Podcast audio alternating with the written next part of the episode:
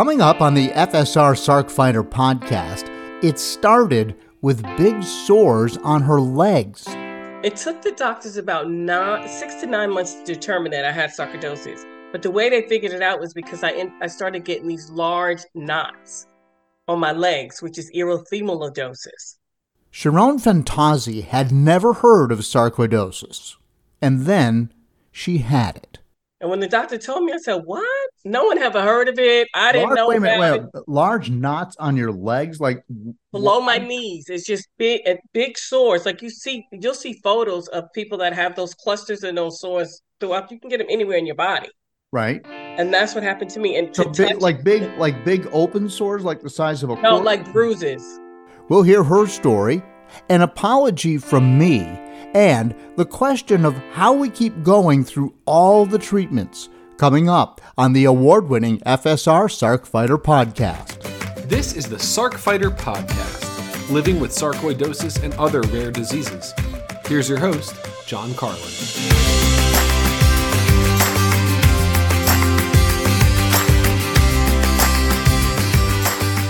Hello and welcome. This is episode 102 of the FSR Sarc Fighter podcast. I'm your host, John Carlin. This episode is brought to you by aTyr Pharmaceuticals.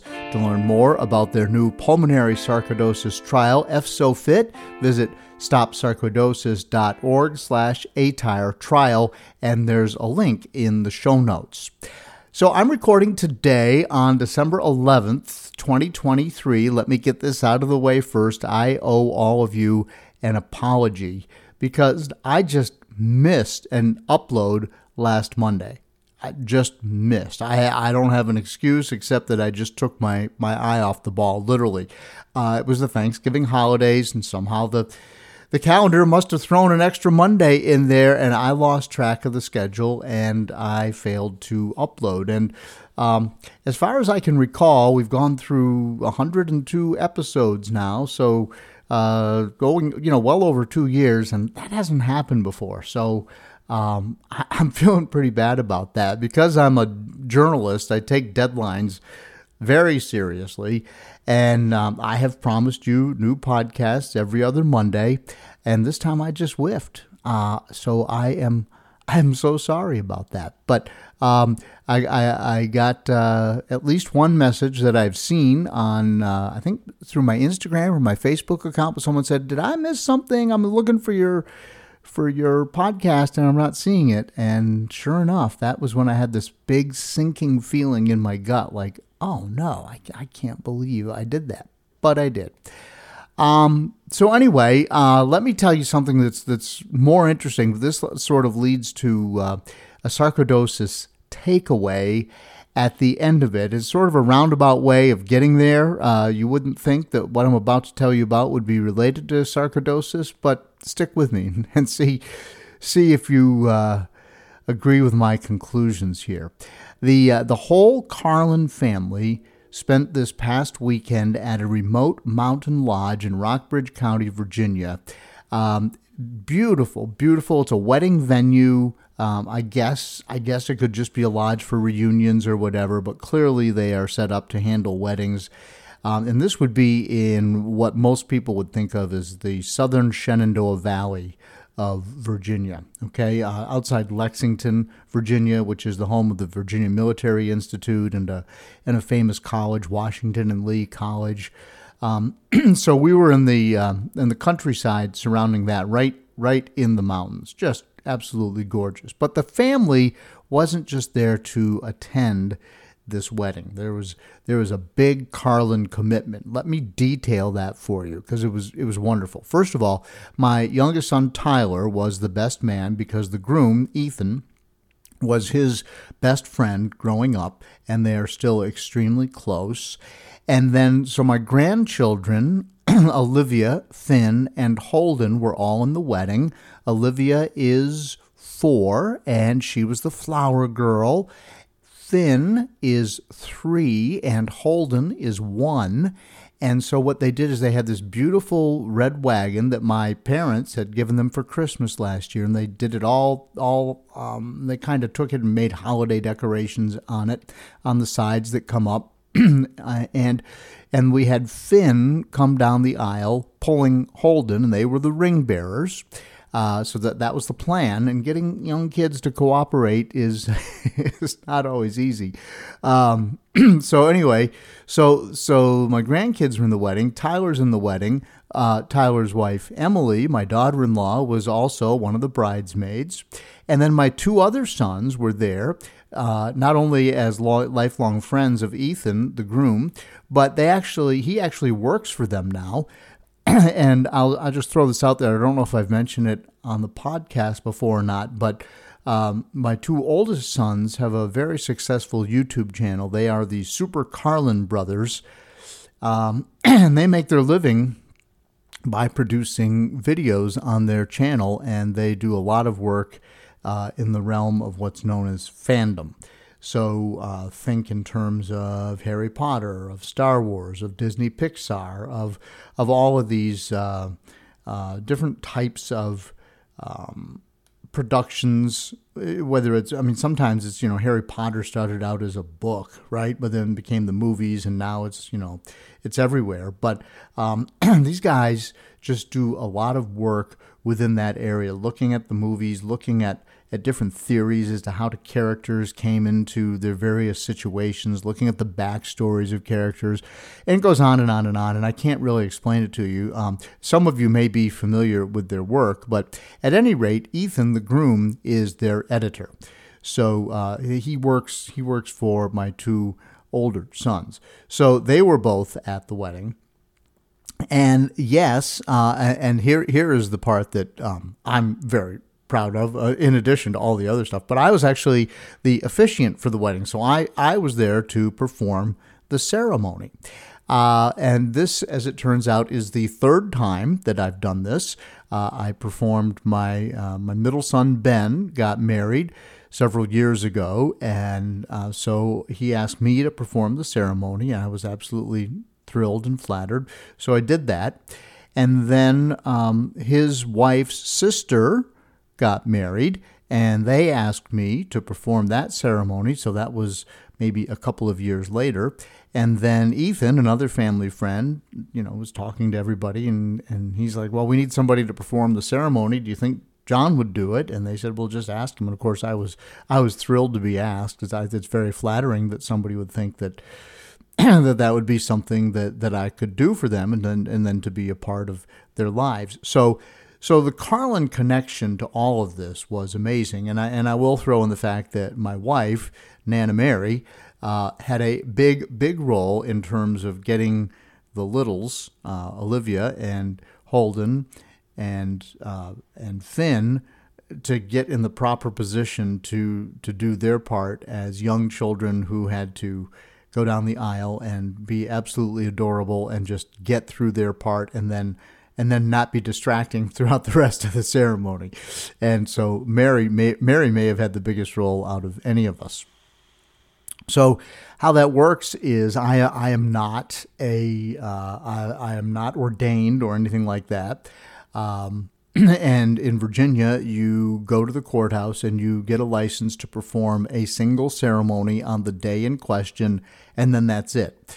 Uh, and every time I've done it, I thought it would be the only time or the last time that I would do it. So, so I went to the courthouse and I got my license to perform that ceremony on that day. Uh, and so we arrive at the wedding venue, and the bride's family is from Chicago, and we're in Virginia. And you know how it is; people come from all over the country, and they're they're at this gorgeous venue. And people, I got sick.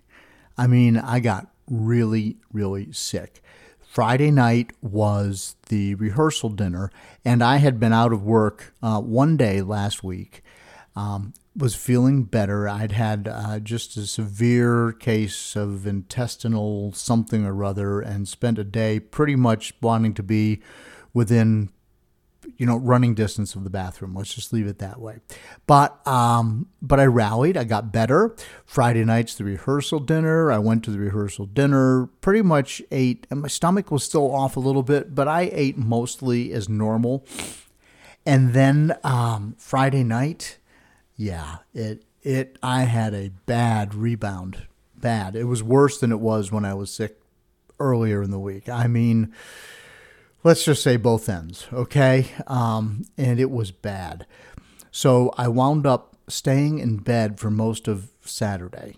Um, I, and I could not eat anything. Mary went to breakfast. You know, of course, they've got all the all the wedding related events, and, and everything is self contained at this wedding venue because it's it's like 10 miles into town so that you know they, they but they have everything on premises and they do a great job. Mary goes to breakfast. She says i brought you some food and throughout the throughout the day i literally nibbled on a cold pancake and that was all i was able to to do. But I, my thing is is not only was i feeling badly like ill but i was also worried like i'm the wedding officiant. Like my whole family is here. The kids the grandkids the, the bride and groom the families traveling from all over. And i cannot not do this. And, I, and so i said all right i'm going to stay in bed. I'm going to rest. And if i have one good hour on saturday it's going to be the hour that i perform this ceremony right? So uh, and i am just sick with with worry uh, about not letting these people down. Well, um, so the wedding was at. I had to be in place around four o'clock for the lineup. Around two thirty or three, I just put my clothes on. I got out of bed. I went out and I took a a lap around the outside of the inn. Felt okay, you know. Felt okay. Hadn't eaten anything yet, but I said, "All right, I can I can do this. I've got I've got the strength and and I'm not I'm not having to run into the bathroom every 20 minutes. So I, I did. I rallied and I did the ceremony, and it went off without a hitch. Um, it was it was just so beautiful. The bride was beautiful. The groom, and, and, I don't think anybody ever told them that I was sick. Like they needed one more thing to worry about, right? Some of my family knew, but I, but the word was don't tell Ethan and Kate. Just like let's not put that burden on them. And so, and then I will tell you, they had they had written vows that they were going to exchange, and they had them in these little booklets that uh, they were supposed to give to me. That during the appropriate time of the ceremony, I was supposed to give to them they forgot their vows. And so I'm going through my checklist and I'm like, I don't have the vows. I, I don't, what am I going to do? I don't, I don't have, so I, I went and saw my son Tyler, the best man. I'm like, Tyler, no vows. And so they had to wind up going back, or there's two big inns on this property, but they're about, about a half mile apart. And, there's, you can't walk between them. It, it is rugged territory. So they jump in the car, um, they run back down, they find the vows, they bring them to me, and they arrive literally with two minutes before we're supposed to line up and start the ceremony. So we got the vows, um, and and that that was that was great. And the grandkids were amazing. They were so so cute. Little Finn pulling the wagon with little Holden in it, and Finn gets halfway down the aisle and he's so proud of himself and then everybody starts applauding and he just stops. Like he's three and he's like i don't want to say he's like waving to the crowd but he just stops. He's looking around like oh wow look what i did. Uh, and that made it even better. It made it even better so uh, he ma- he comes down the aisle, and then Olivia comes down the aisle, and she's throwing the flower petals, and she was wonderful, and and she was just absolutely gorgeous in her little gown, and uh, everything everything was was super. The uh, the ceremony went off without a hitch, and and um, I managed to rally and stay through a good part of the reception, and uh, went to bed that night knowing that I had dodged uh, a pretty significant bullet, and was just so relieved. Um, not that um, not that I wasn't sick anymore, but that I you know had done this and you know had had had successfully you know, help these people out um, because I had been so worried about it. Maybe I'm beating a dead horse here. I guess you get my point. So I went to bed thinking that I had dodged a bullet. Well, about the middle of the night, I woke up with this intense pain in the middle of my back. This was not anything that I had been feeling during the illness, during the, the sickness to date, right? Uh, I mean, I had I had had all kinds of things, but I hadn't had any pain in my back. In fact, the last time I felt this type of pain, and I remembered it clear as day, was early December of 2018. Almost, I want to say almost to the day. All right. So this would have been December 10th. So it was back in 2018, and that time I wound up going to the hospital and spending three days in the hospital because of a flare of the sarcoidosis. And, and an MRI showed that I had inflammation all up and down my spinal cord. Now, just to give you a quick reset for me, my sarcoidosis is neurosarc and it is on my spinal cord. And and it has been um, it has been an issue for me, and I have some permanent damage to my spinal cord from my initial onset with sarcoidosis. Well, back in 2018, I'm in the hospital. I walked as if I was drunk. I, I, couldn't walk a straight line. Um, I could not use the you know all of my um, bowel movements were were not functioning properly because of the signal blockage from my brain. They gave me massive doses of IV prednisone, uh, and they got it under control in a few days to where at least I could get out of the hospital. But that began basically a whole year of massive doses of prednisone and uh, all through 2019, they were giving me IV treatments of uh, Cytoxan, which is a chemo drug. Um, and I mean, 2019 was just awful. Okay. And, and you guys have heard me talk about that ad nauseum. But while I'm lying in bed and I have this pain in my back, I'm thinking, yeah, the last time I felt anything like that, it was the flare. And, you know, and so everything starts going through your mind, right? Uh, I'm going through, you know, not only does this hurt, but that's that's kind of beside the point. But what if? What if this is a flare? What if I have to go back and all of a sudden my 2024 is like my 2019 and i started thinking to myself could i could i go through that again?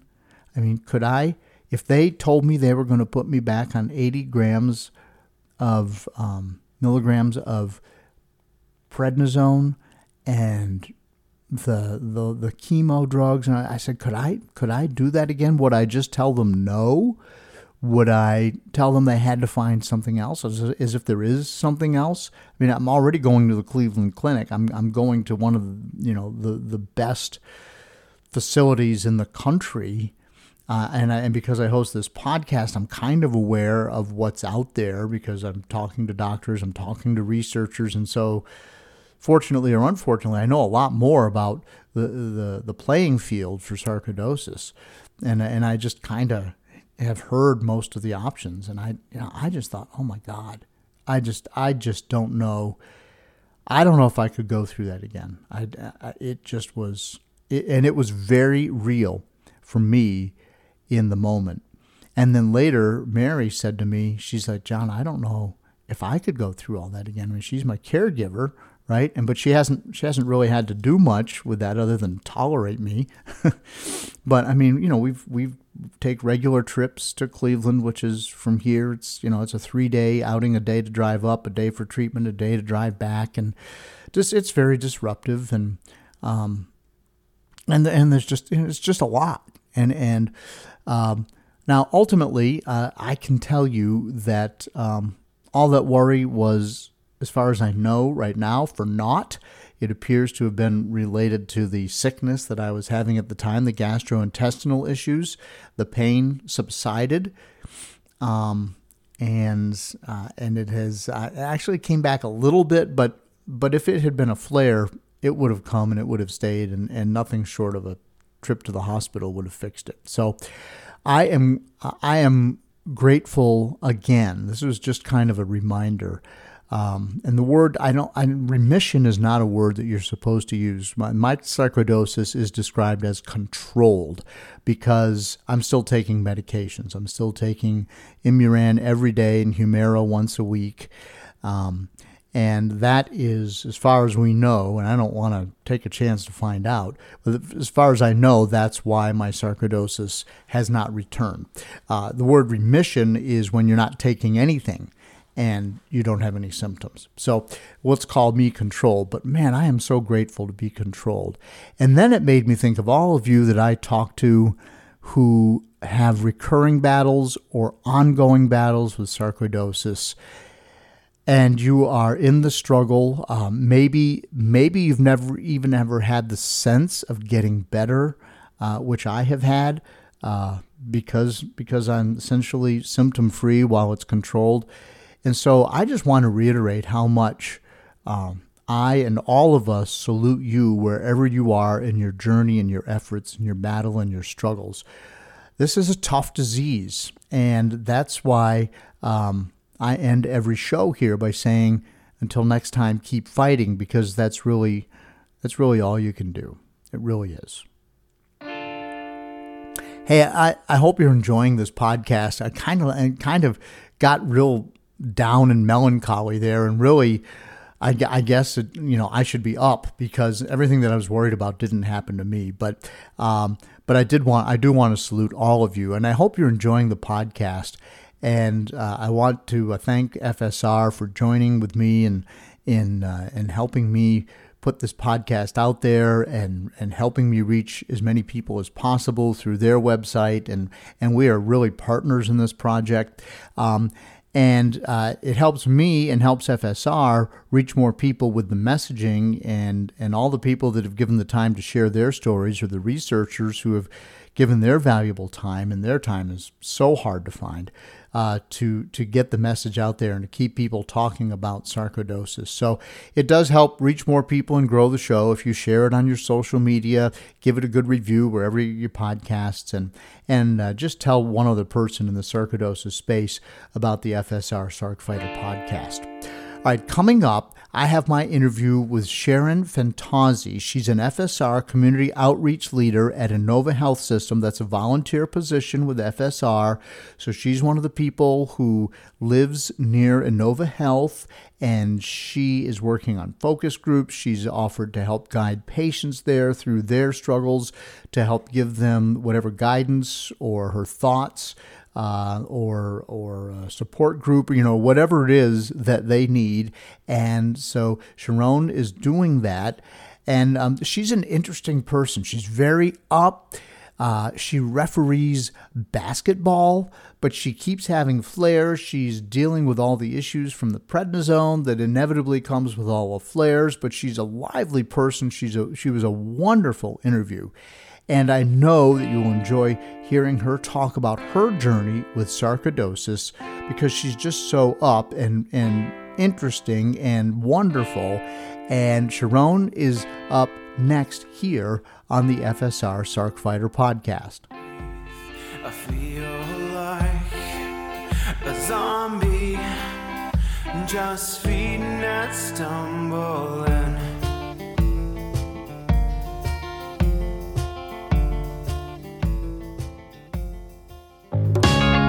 Hi, I hope you're enjoying the Sarc Fighter podcast. You may be wondering, what can I do to help? How can I be a part of the sarcoidosis solution? It's simple. Make a donation to KISS, Kick In to Stop Sarcoidosis. 100% of the money goes to the Foundation for Sarcoidosis Research. Look for a link in the show notes of the Sarc Fighter podcast. Welcome back to the FSR Sarc Fighter podcast. Joining me now is Sherron Fantauzzi. Um, it's pronounced Sharon. Oh, Sharon, I am so sorry. It's okay. Yeah? I get that all the time. Okay. I am in. I am. I live in Maryland, but I'm originally from New York, and I relocated to Lorton, Virginia, which is Fairfax, and that's my connection with Fairfax. Okay, gotcha. So, Sharon, I am so sorry about that. Um, no should, should have got that straight ahead of time. Actually, I was looking at your bio on LinkedIn, and you went to a SUNY school. Did you not? Yes, I did. Purchase State University of New York at Purchase. Yes, yes. Okay, because I'm a SUNY grad also. I went Are to SUNY, really? I went to SUNY Plattsburgh, way up on the Canadian border. Oh, where it's nice and cold. yeah, just yeah, they have the Fourth of July, and then the rest of the year is winter.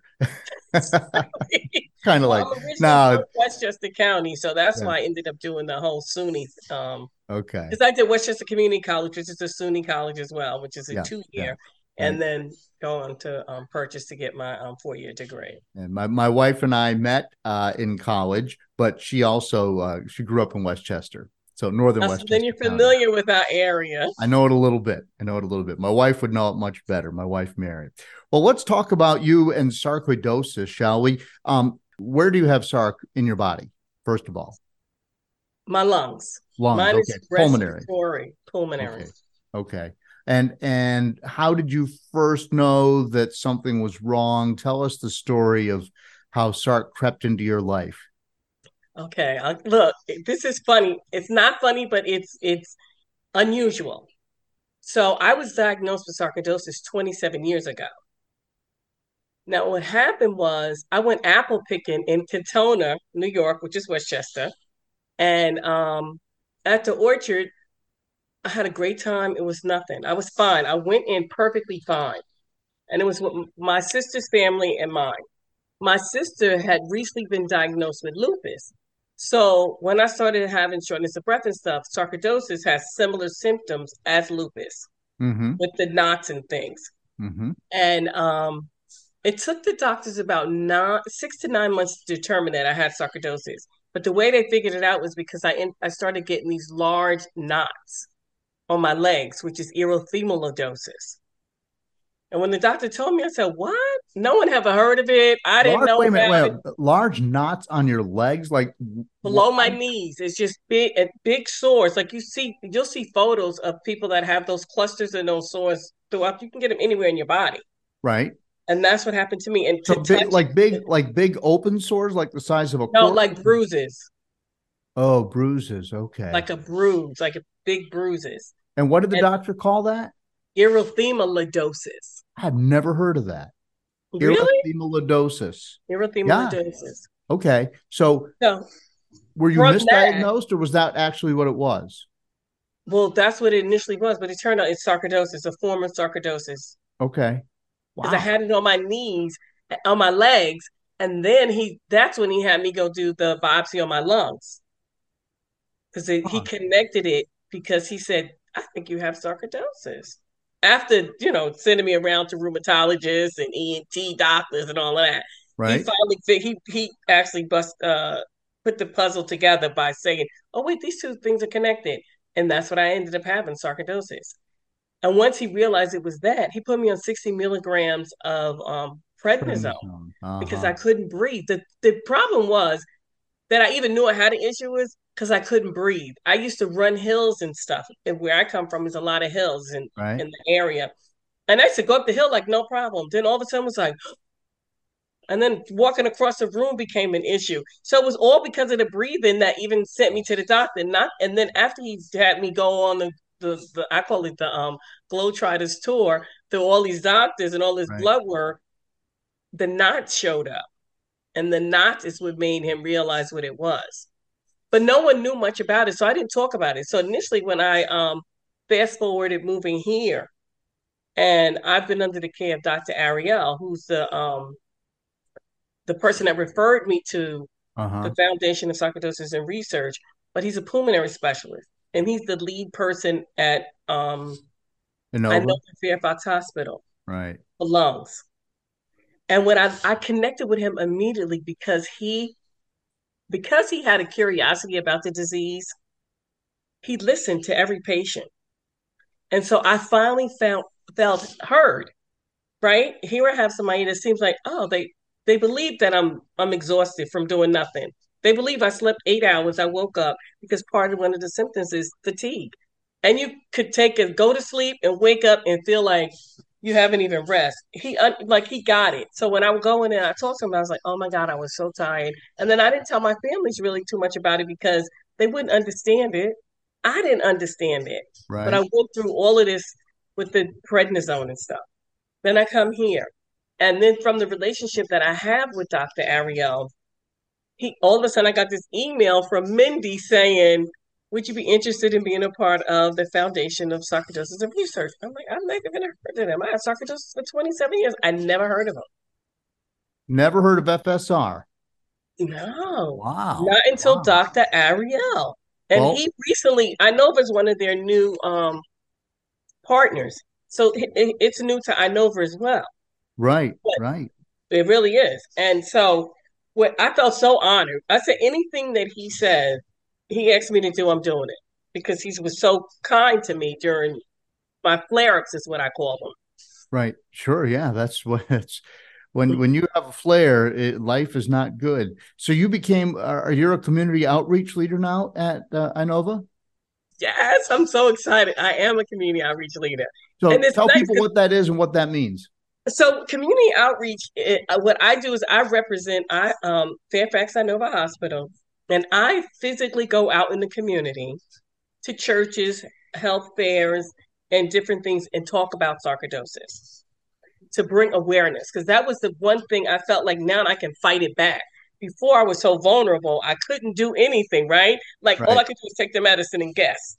Right. And now I'm like, oh my God, I'm gonna tell everybody in the world that'll listen to me. And I'm gonna get some money for this organization. So, and people are like, when I sent out, I, I immediately connected sarcoidosis um, to my small talk LinkedIn um, Instagram page so that I could then start asking just everyday people, like people I know, to give to my foundation.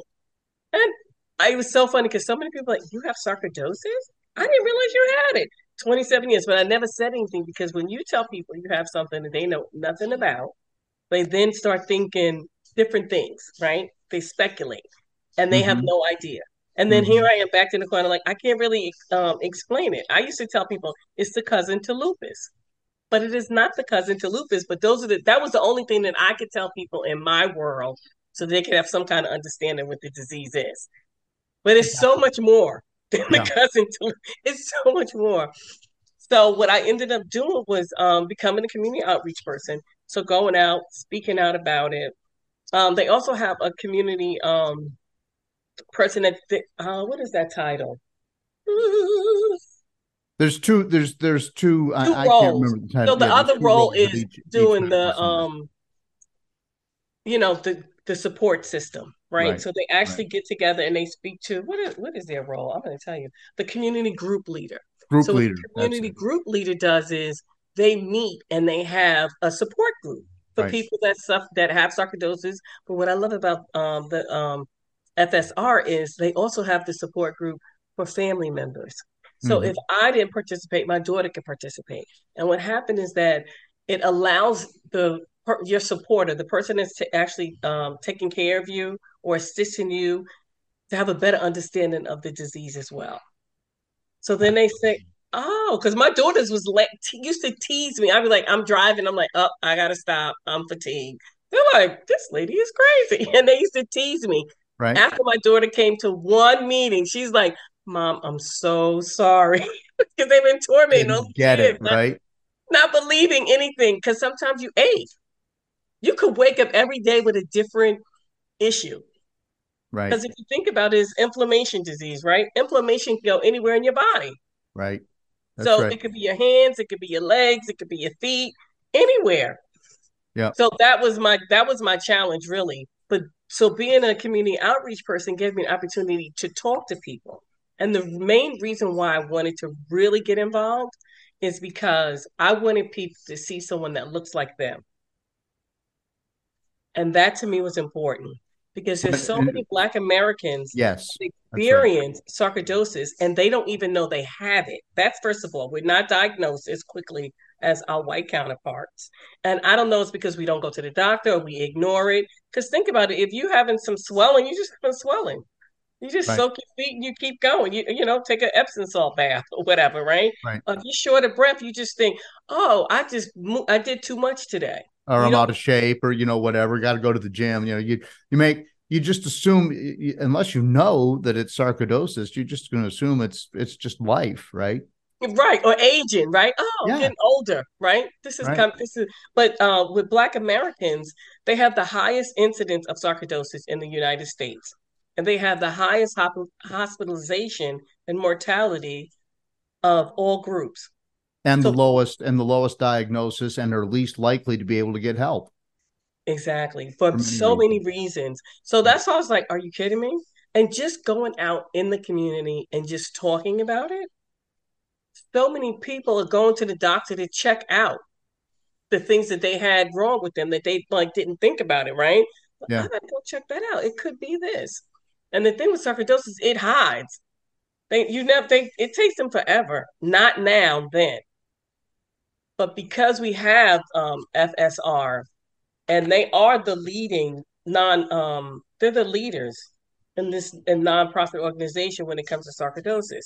They do the most research, and they generally get, and they truly get everyone involved, right? So what mm-hmm. can I do? You can get involved as much and as little as you like. Right. That's the best thing about this organization. Right, right, they understand right. that, okay, you suffer from sarcoidosis. So if you have an issue and you can't do something for, let's say you, you know, you need a month or two, they get it. Yep. Yep. For sure. And they support you. So Sherron, I want to I want to go back just one other thing. So you first of all, you said you were picking apples, but you never told me what happened that day you were picking apples. Did you like you just like you couldn't carry the bushel back to the car? I mean, no. what what happened? What happened? They so what happened was after going apple picking, I went home and I was I started feeling tired. Uh-huh. It was the fatigue that got me first. Okay. And then I started having shortness of breath. Okay. And so for six to nine months, they could they didn't figure out what it was. But the very first day you were picking apples, new at home, you were like more tired than you should have been. Uh, right. But I equate that to because the only thing that I did out of the norm, out of normity, out of out of the norm was going apple picking. So Got the it. doctor said, I believe you had allergic reaction to the pesticide. Ah. Which caused the sarcoidosis to be triggered. He said it's probably already been always in your body. Okay. And it triggered it. I'm sorry, I should have said that part. no, that's all right. That's all right because we we leapfrogged ahead, and that was interesting too. But I, I just wanted to I wanted to connect that dot. So that's interesting. The pesticide triggered it. You know, I think, and the other thing I want you to do is is talk about the um the diagnosis because a lot of people get a rash around their ankles. Right. And which was that was my case. All right. And I disregarded it for a couple. I thought it was dry skin, you know. I mean, I or my pants rubbing because I was hiking or something like that. And, and and now I know from talking to different doctors and different patients that that was a, of an early indicator that something was going on with me.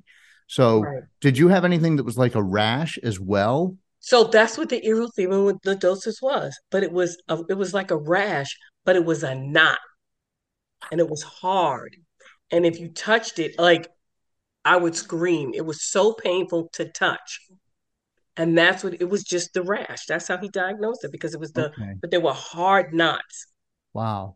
If you can imagine, like, yeah. so imagine your rash, but just in a knot form, like a, a mosquito bite or a wasp bite, and it, you got it um and, and, and it, it swelled up. Okay. That's what it was like. And okay. to touch it, so that's what that's what trick. That was the first thing. That then the shortness of breath came because by the time they realized what I had, yes. I already had the legions on my lungs. Okay, so so then they put you on sixty milligrams of prednisone, which is that's a that's one of the higher doses that I've heard about. So how long did you have to stay on that? A year, so, a month, what? Uh, oh wait, let me put my usually okay. My um so with that what happened was I was on prednisone, oh my God, for about off and on a year maybe. Okay. Because usually they, they start with a big dose. down. Yeah. They weaned, mm-hmm. you know, so I started with 60 because yep. they wanted to um know what was um what was going on with me. And then the problem with the prednisone is that it masks everything, right? But he went in my body because he said my body was in full overload with the immune system. And it was freak, it was just screaming and freaking out. Those are his words, not mine. Mm-hmm. He said your immune system is screaming and freaking out. I said, You tell me about it. How you think right. I feel? And so I started with 60 and I did 60 for two weeks and then I did 40 for three weeks and then I did 30 um, like that. He started weaning me down until I got um, down to, you know, finishing taking it. So I must have taken it for about, I would say about five months. Okay. Initially. All right. Do you take anything right now? I'm currently doing, I have to do everything is for my lungs. So I do the albuterol and I do um, the nebulizer. So they're treating the symptoms, but they're not going after the SARC itself. So and I would guess that I would guess that you're not having any flares right now, so you're walking around, you're breathing relatively normally, that kind of stuff. Well, no, actually, what's happening to me is because sarcoidosis um, causes all kinds of things. I have I'm suffering from dry eyes now. Ooh. So Yes. what happens is your eyes get so dry from the inflammation Yep. that you're they're always running. And then they get so I have steroid drops for that. Okay. And I'm doing the epidural and the pump. So if I because I am a, a, a I referee basketball um high school basketball. What? Because I want to be in shape. And it's hard to be in shape if they keep putting you on steroids every time. Because they will put me on steroids. And every time they put me on it, you they my doctors realize that I you get you blow up and then you lose the weight. Yeah. But they think figured out that I keep six to eight pounds. Yeah. So can you imagine 27 years of doing this and six eight pounds stay?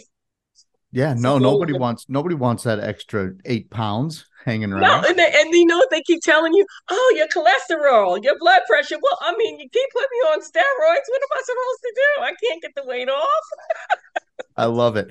So, but you mean, Sherron, uh, most people when they want to lose weight, they go on a diet and they join the YMCA. You're refereeing basketball. That that's not the way most people lose stay in shape. Just I saying. do, I do that just to get out because I'm from New York and I really don't Okay. know that many people. That Right. was the other thing about being a part of FSR.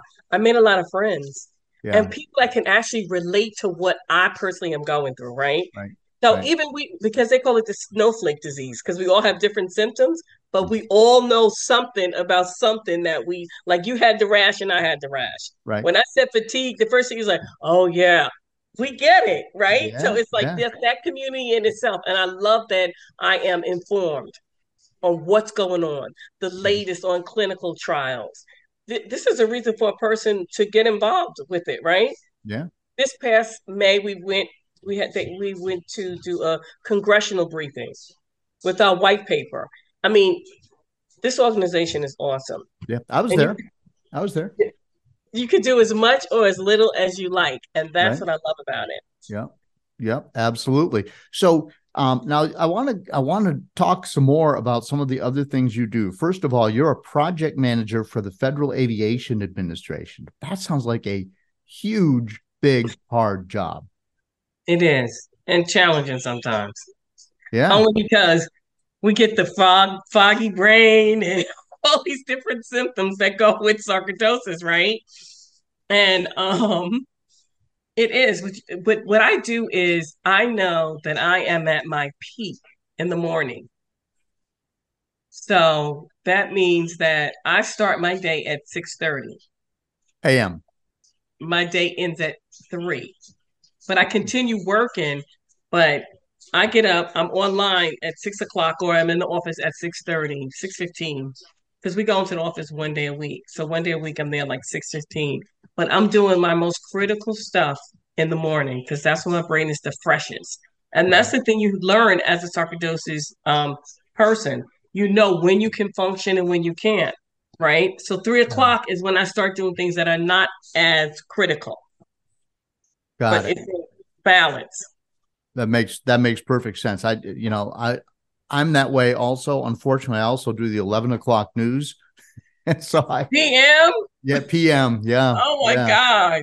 So, but uh, I like to get these podcasts recorded in the morning when when my mind is is sharp, and then um, uh, anyway, uh, I I try to portion it out throughout the day. That's all I can do. But I, That's you know, the brain do. the brain fog is real, right?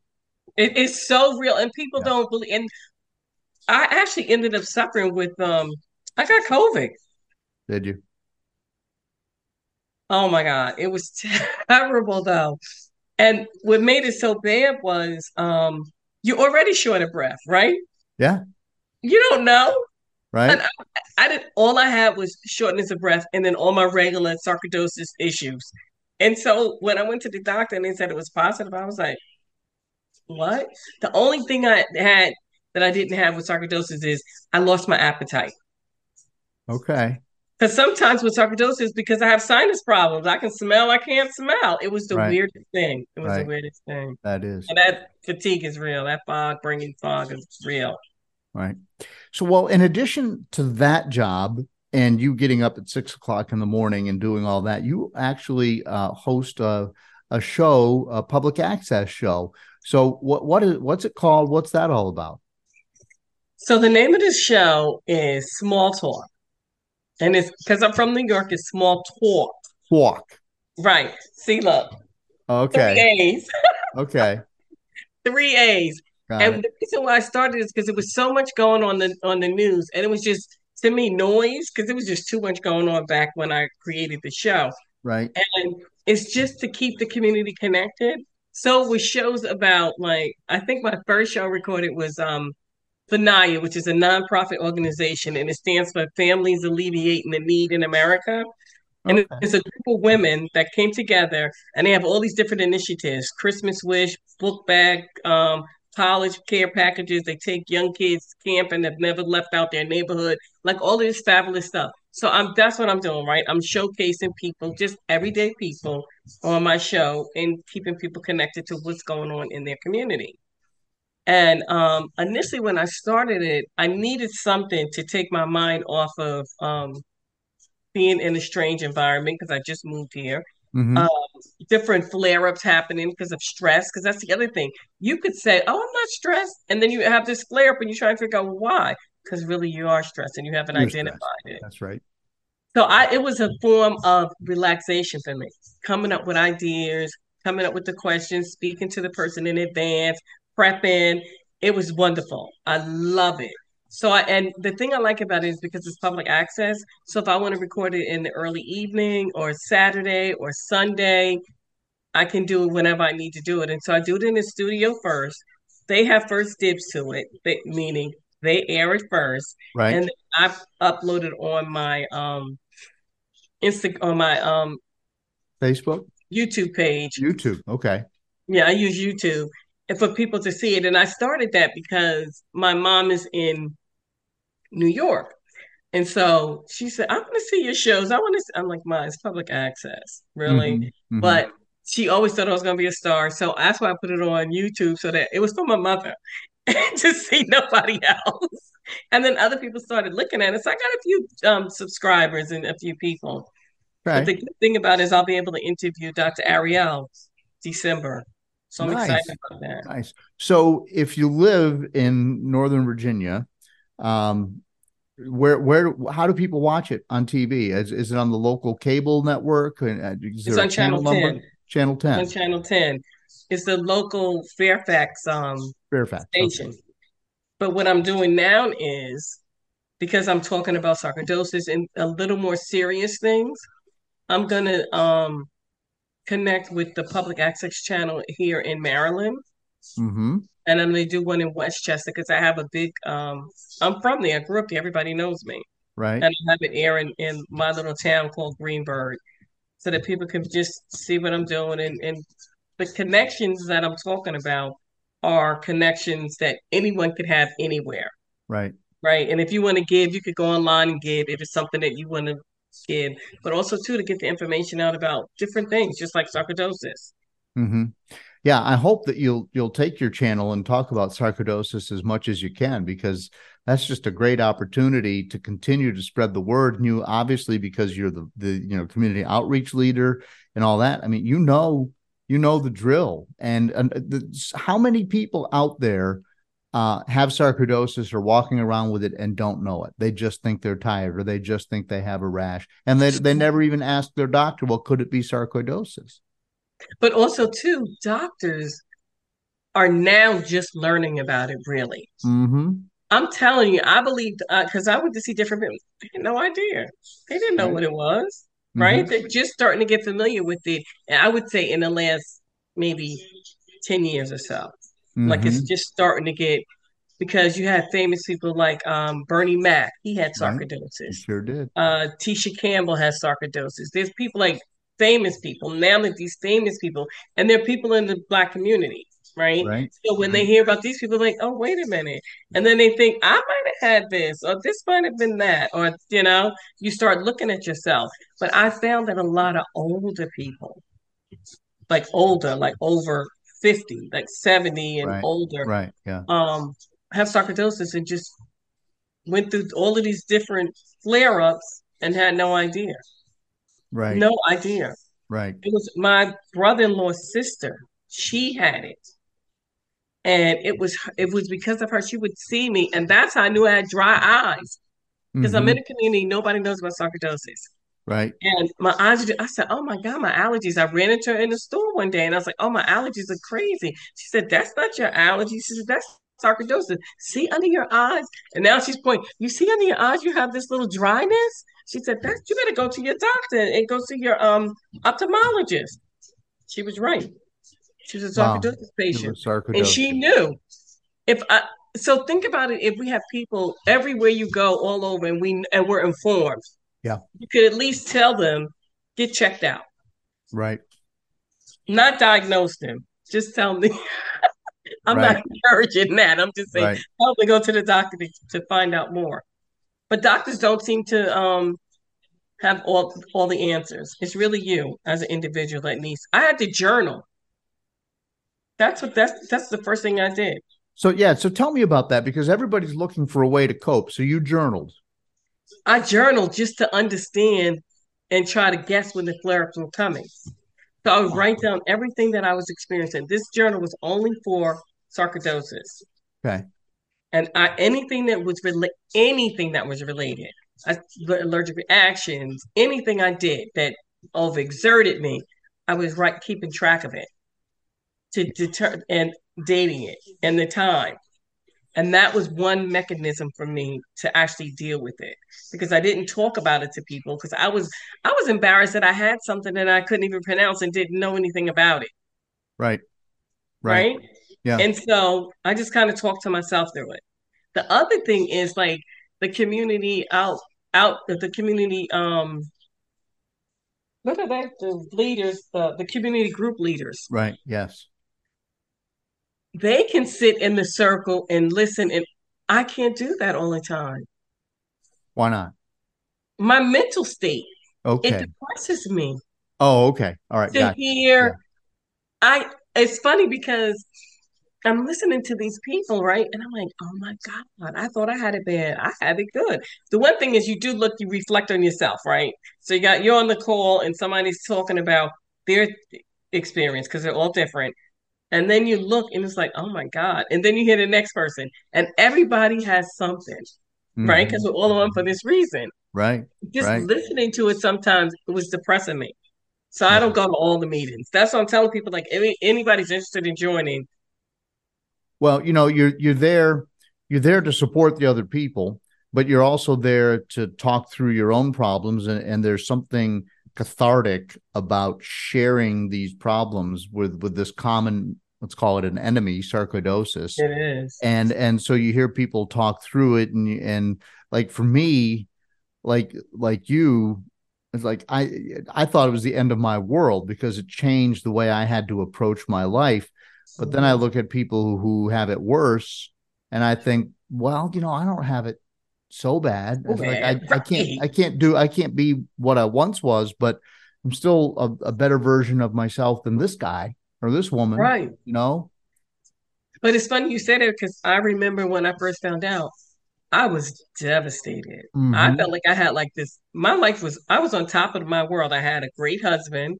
I had two beautiful daughters. I had two dogs. We had a beautiful home in Westchester. Like what girls in Catholic school. What more could you ask for, right? Right. And then right. I could get with this.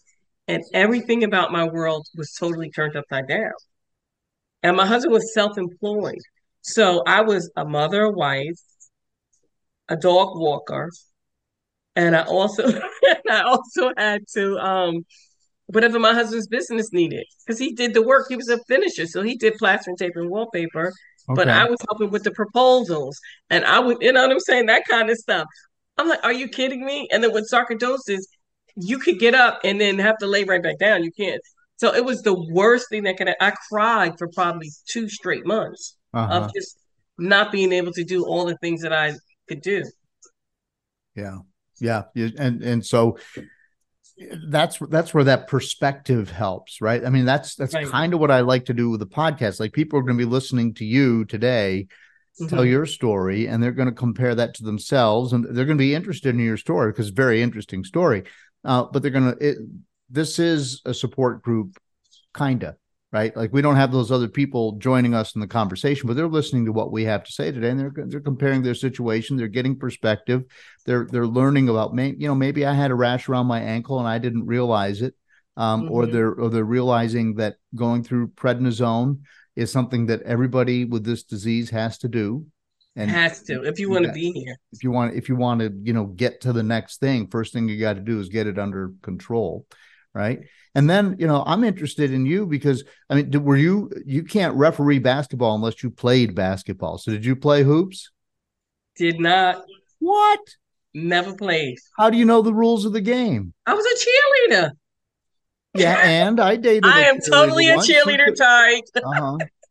So but so they, you you know when somebody gets hacked, and you know when there's a reach, and you know when there's a, a carry and double dribble and all of that. Of course I do because what happens is I'm a part of um, Board 12, which is out here in Maryland, and they're a part of IBO. And what they do training, right? Never heard any of this. Okay. Yep. Really? Oh yeah, oh my never. God. It's amazing. I was like, this is my second season. I just started it. Really? I just started it. And I do volleyball too now because it's just so much fun. And also, too, it keeps you young because you with all these young people. Yeah. And um, so what happens is you do training. Yeah. And you take um and they give and the rules are always changing mm-hmm. in the game. And so um you meet you meet monthly, you get the training, you take a test, you have you could take it twice, three times in order because you have to, I just took it yesterday. I got like 98. I'm oh, so yeah. proud of myself. Yeah. yeah.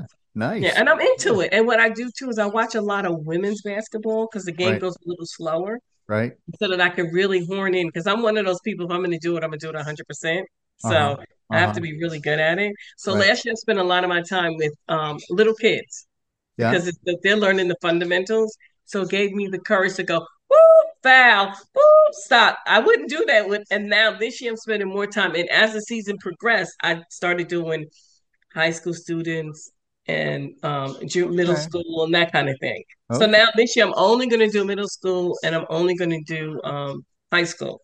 Right. I might do some um, third and fourth graders, but yeah. probably not because you really want to know the rules as well. Because my goal is to do it for college. To rest that, on the college level. That would be awesome. And so you can run, you can run up and down the court right now, and you're okay. It's funny because a couple of weeks ago was my first time doing. I did um, St. Albans, a Catholic school yeah. tournament that they have. Eight o'clock in the morning. That I said, "Oh, these are teen high school boys," and I used my pump. The second game, I was like, "Oh my god!" I I used my pump again. That third game, I had to do it twice because my body's not used to all that running, right? Right. I had to do it twice in the beginning and then mid midstream because I was just like winded, like totally winded. And I said, okay, girl, you forgot you have sarcoidosis. you have to slow down. And then you teach yourself how to breathe. Mm-hmm. Did you mm-hmm. have you did you find yourself doing is yours respiratory as well or you just no, to- my mine is um it's on my spinal cord. It's neurosarc. Ugh. So, um, but I so it's kind of messed with my legs a little bit. So, but I used to play basketball. Um, no way. So yeah, you know all you yeah. know all the running I'm talking about. Oh, I do sure. the men's league too. They, right. The men's league gets angry with me because I'm like, dudes, you're all here getting the same NBA contract. Nothing. Right. Nothing. Right. Knock it off. This right. is a 40 and older right. league. You know, because they're so serious and they. you didn't see that. You didn't call it. That's the hardest part, getting that abuse from them. right. Right. Right. Well, there's a lot of stuff that goes on inside that it's hard to see if you're a ref, right? You know. Oh my God. Yeah. And you have to really pay attention to right. under the net and that kind of stuff. And the right. guys are worse because they're so crazy. The older men, it's so funny. Oh, I remember. I mean, look, you're hanging on to that last vestige of uh, of your of your basketball self and and and you want to accomplish whatever it is you want to accomplish someone's trying to stop you and they follow you and you don't catch it as the ref you're going to hear about it Oh my God. Oh my God. But it's fun. The thing is that the part I like about it is because it, it forces me to stretch in the beginning. Yeah. To stretch in the end and to walk every single day. Like mm-hmm. I may not be able to do because I was just looking at joining the gym. I really want to do swimming because swimming is the best exercise because mine uh, sarcoidosis affects my joints. And so my rheumatologist said that the best thing for me to do is to swim. he said, if you swim every day, then that would be good for you. Sure. And I also, but I, I don't have time to be doing that because then I got to wash and blow dry my hair every single day. I can't do that. I don't do that. Yeah, no, I mean the hair thing is is that's hard. That's why a lot of swimmers have the short hair and all that. Mm-hmm. I, I did a couple of triathlons, and so I was spending a lot of time in the pool. And mm-hmm. you know, mm-hmm. I'm a I'm a TV guy. You know, I mean, so um, and, and my hair, it's it's not like it's not as difficult as your hair, but my hair was so stiff from the chlorine that I could go back and look at tapes from the two or three years when I was really into. I was going to the pool two three times a week. I don't know how the viewers put up with it. but that part of it, but it's actually the, one of the best exercise that and walking. Yeah. You can't I really can't do a whole lot of jumping. And also too, I recommend people do um strength training. Yeah. Right. And stuff to work on balance. Because as we get older, our balance gets off. So I'm finding myself trying to do all of these things and it's not enough um hours in the day. Right. Right. My wife's you know? trying to get me to do yoga for all those same reasons. But yoga's really good. You should try it. I got to turn in my man card if I go do yoga. No, you don't. Just do it at home privately. Well, maybe I can do that. She yeah. there, there's some new yoga outfit that just came to town. It's a franchise, and she said, "Oh, you should come. You should do it with me." I'm going to the initial meeting. Not a single man in the whole meeting. it was at a wine bar, and and I said, "So, so did I miss something?" She said, "No, I'm glad you didn't come. You'd have been the only guy there, you know." And that would have so, been uncomfortable. Oh yeah, it would have been uncomfortable. Sure. But I know. recommend doing like just do yoga on a um on the web on the internet or something. They and have just, all just apps. Find an instructor and you know do it because I think it would help my joints and it would help me stretch. I know it will. You know, so. Well, look. Um, anything else you want to share with our sarcoidosis community? The one thing I'd like to share is, and I really would like to see more people get involved with the um, the Foundation of Sarcoidosis and Research.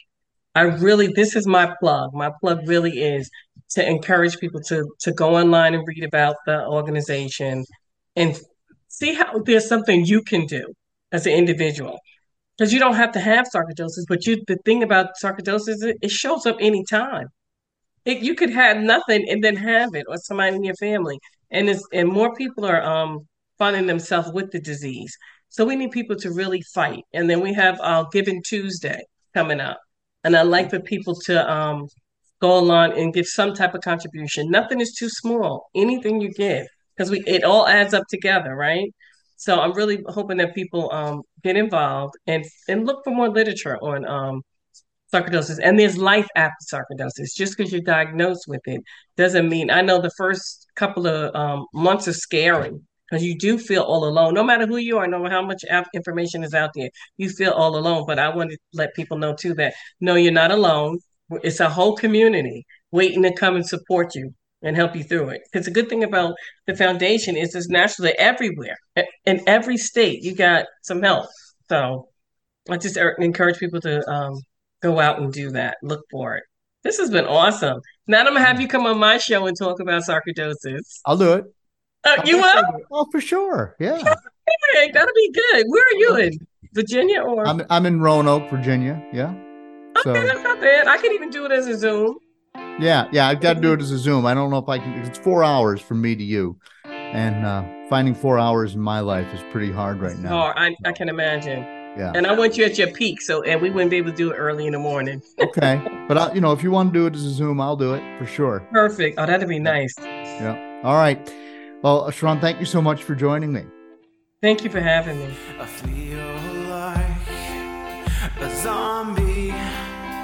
Just feeding and stumbling. So, thanks again to Sherron for sharing her story, for volunteering for FSR at Inova Health, and maybe you can look her up if you live in the greater Washington, D.C. area, Northern Virginia.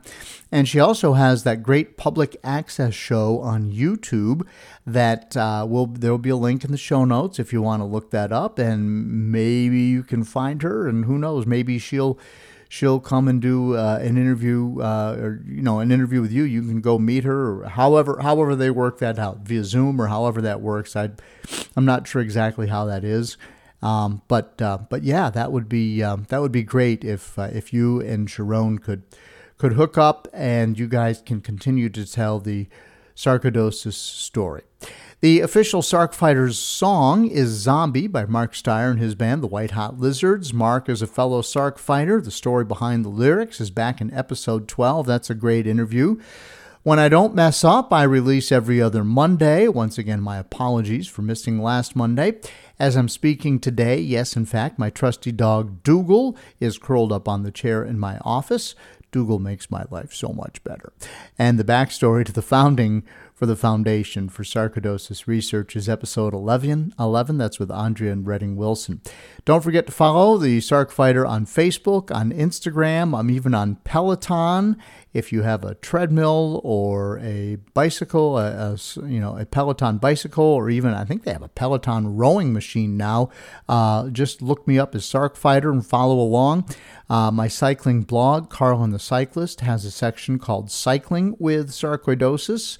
I recently posted uh, a new post about riding my gravel bike up through the mountains, and it wasn't really sarcoidosis related, but uh, a lot of you who are cyclists have have found this show by hook or by crook, and you might find that interesting. So look up Carlin the Cyclist.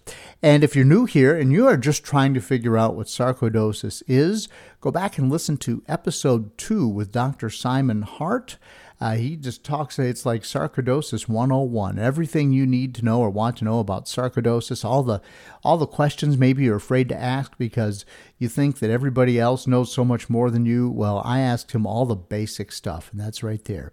And then my sad story is episode one, where I just kind of told you how I got to where I am with sarcoidosis. And if you want to go back and listen to that, that's there. And you can send me an email if you'd like to appear on the show or if you have a comment. And sometimes I do share comments here on the show. It's Carlin Agency at gmail.com or just go to the show notes and you can find my email address. Thanks for listening. And until next time, keep fighting.